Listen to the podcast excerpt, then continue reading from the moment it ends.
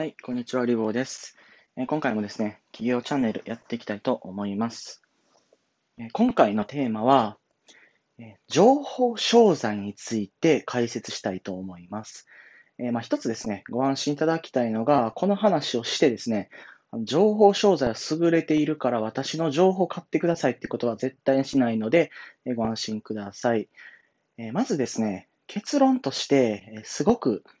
あの、残酷というか意味不明なことを言いたいと思います。あの、結論としては、あの世の中のほとんどのものが実は情報商材だっていうことなんですよね。これ意味わからないと思うんですけど、例えばですね、あの、海外 MBA って情報商材なんですよね。どういうことかっていうと、あの、ハーバード大学とか、あの、UCLA とかね、まあ、そういうね、世界トップクラスの、あの、ビジネススクールに行くには、2000万円必要なんですよ。で、今あなたが 2000万円払ったら、あの、その、海外 MBA 卒っていう経歴になることができるんですね。で、海外 MBA の優れたノウハウ、知見、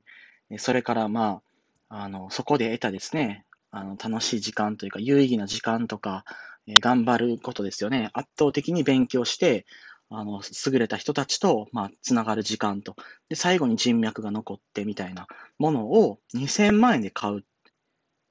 で、この構図って、別にですね、あの、海外 MBA の方をどうこう言いたいわけではなくて、これってある意味情報商材的ですよね。まあ、どういうことかっていうと、例えば200万円あの買ってく買ってくれたらね、このあの伝説の、あの伝説のノウハウを差し上げますので、あのお金儲けができますみたいな、200万円の情報をあげますみたいなものと、あのシンプルに落とし込んでいくとあまり変わらないと。構造はですね、あまり変わらないんですよね。じゃ何が違うかっていうと、まあ一つだけで、それは海外 MBA に行くと、実際に効果があるということですね。経済的に効果があるということ。例えば、転職で有利になったりとか、まあ、例えば、その MBA を通じてつながった人たちと、新しくベンチャー企業を立ち上げたりとか、っていうことがまあできるっていうことですよね。うん。じゃあ、あの結局ね、情報商材っていうものを見たときに、あの効果が出るのかどうかがまあ大事だと、私は言いたいっていうことですね。で、なんでこういうことを言うかっていうと、あのですね、インターネットっていうのが面白くて、えっと、インターネットは極端な意見がものすごく伸びやすいんですよね。だから、例えばその情報商材っていう言葉って結構あの面白くて、つまり情報を売ること自体が NG だっていう考え方が背後にある言葉なんですよ。でも、まあ、世界の、まあ、地球のね、商売を見ていったら、例えばコンサルティングファーム、マッキンゼーとかね、ベインカンパニーとか、まあ、そういったあの超一流のコンサル会社っていうのは、言ってみたら、パワーポイントとあのお話をね、するだけでお金もらってるんですよ。パワーポイント、まあ、紙を書いて、で、プレゼンテーションして、で、クライアントのあの経営層に、こういったことをして、え御社はこういうふうなあの舵取りをしていきましょうという示唆を示す、助言をする。これってある意味情報商材。別にコンサルのね、あの方のことを、あの、そういうふうに侮辱しているわけでは決してなくて、むしろすごい方たちだと思っているんですけども、そういうふうに言ってみると、例えば情報商材っていう言葉も陳腐化していくし、あの、コンサルっていうこともネットで聞くとうさんくさく感じますけど、実際のあのコンサルタントっていう方は、本当にむしろ優れた、あの、並外れた人たちなんですよね。うん。私が言いたいのは、まあ、その言葉であんまり物事を見ない方がいいというか、あの、物事の本質を、まあ、見るべきじゃないかなと思っていて、例えば、ある商品が、まあ、情報商材だと、まあ、普通に情報を売っているっていう時に、まあ、見るべきなのは、あのそれが本当に効果があるのかっていう、まあ、一点を見ればいいのかなって思ってます。つまり、あの情報売っているイコール NG っていうふうに考えてしまうと、例えば、まあ、本当に有益な書籍とかをあの買わないっていう選択肢があなたの中に生まれちゃうんですよね。でこれ、まあ、別に私の商品を売るとかそういうのないないんですけど、これってあまり良くなくて、あの、まあ、基本的には Amazon で私は、あのこの書籍素晴らしいなとか、あの、この経営者の方の書いた本はもう買いたいなと思ったら、基本的に書籍とか、まあ、情報っていうものに対して、あんまり糸目をつけないというか、うんと、まあ、ぶっちゃけると、食べ物とか、飲み物とか、あの、着る服とかを削ってでも、いい本を買うっていうのが、まあ一応、まあ我が家のというか、まあ言い伝えというか、そういう部分があって、うん。で、まあなぜかっていうと、あの、やっぱりですね、まあ情報というか、まあ書籍ですよね。あの、先人の知恵とか経験者の考えっていうものを、あの、お金で買うと、ショートカットができるんですよね。言ってみたら。うん。だから例えば、まあ、マネジメントで言えば、まあ、世界一、あの、有名な本、おそらく人を動かすだと思うんですけど、まあ、今、例えば、あの、その本を読む前に、あなたがあのマネジメントに関する本質にあの気づこうとすると、やっぱり時間がかかるし、あのマネジメント経験がないと、あの、わからないことっっていうのもたくさんあると思うんですよね。言うなら、あの、算数の三平方の定理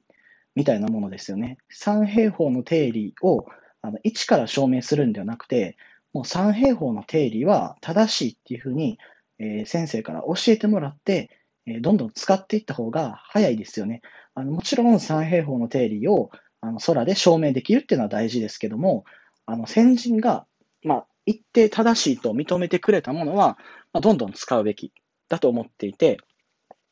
これがですね、あの車輪の再発明するなっていうまあ言葉に近いニュアンスでもあるんですけども、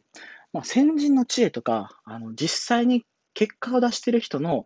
あの考え方っていうものをお金を払って学ぶっていう、まあ、その態度とか姿勢が、まあ、成功する人の特徴かなと思ってるんですね。あすみません。ちょっとなんかうさんくさくなってきましたけど、まあでもね、あの、なんかそうだと思ってます。なぜかっていうと、やっぱりお金持ちの人たちとか経営者の方は、あの、学歴だけではないですけど、やっぱり勉強してたりとか、本をたくさん幼少期に読んでたりとか、例えばなんか小学校、小学生なのに図書館に入り浸って、あの、高学年の、まあ、低学年、小学校低学年なのに、高学年の人も読めないような難しい本をたくさん読んでるとか、まあなんか、三国志をあの読破しているとか、まあ、そういう人が多い。まあ、つまり、その先人とか、まあ、書籍から何かを学んで生かそうっていう態度が、やっぱりある人が成功するっていうふうに、やっぱり私は思うんですね。だから、まあ、情報、まあ、に対して、まあ、お金を払うっていうことは一定正しいのかなと。ただ一方で、例えばなんか20万円で、あの、中身がわからない、よくわからないものを売るとか、そういうことは NG ですし、あの、なんかその、不安を煽らせてですね、あの、怪しげなランディングページで情報商材を売るとか、まあそういう人いますけど、まあ、そういうのはまあ全然買う必要がないと思っています。で、まあ最悪ですね、これ言い方良くないんですけど、こけてもいい金額の情報だったらまあポンポン買ってもいいのかなと思ってます。ぶっちゃけると、私もあの書籍ものすごくたくさん買ってまして、まあ、ビジネス書も買ってますし、あの、例えばプログラミング、あんまりあのわからないジャンルだったら、まあ、入門書を買ってみたりとか、あのそれから、まあ、その経営者のね、立志伝というか、まあ、自助伝みたいなものも買いますけど、やっぱりなんか買って読んでから、この人ちょっと合わないなみたいな、あのこの本、あんまり役に立つことないなとか、ググった方がいい情報出るなとか、やっぱりいっぱいあって、で、まあ、本当にいい本は、まあ、30冊に1冊とか、まあ、そんな感じなんですけど、まあ、それでも、その30冊の合計金額よりも、まあ、その1冊の価値の方が私は高いと思ってるんで、まあ、本にお金を出してるっていう感じなんですね。実際、まあ、ノートとかも、まあ、実は結構買ってます。まあ、誰のかを買ってるとか言うと、なんかちょっとうさんくさくなるので、言うのはやめますけど、まあ、なので、まあ、そういう感じで、まあ、情報を買うっていうこととか、情報を売るっていうことにはあんまり恐れないでほしいなと。ただ、まあ、価格と、まあ、効果っていうものに関しては、あの冷静に見てほしいなっていうふうに思ってる。まあ、最近そういう感じです。まあ、なのでですね、まあ、物事のま本質を見て、あんまりま言葉に踊らされないようにして、え、まあ有益な情報にはま適切にお金を支払って、え、得していきましょうっていうお話でした。えー、このラジオですですね、商売であったりとか、あなたの経済的な部分に対して貢献できるような情報を発信しますので、よかったらいいねと拡散お願いいたします。ありがとうございます。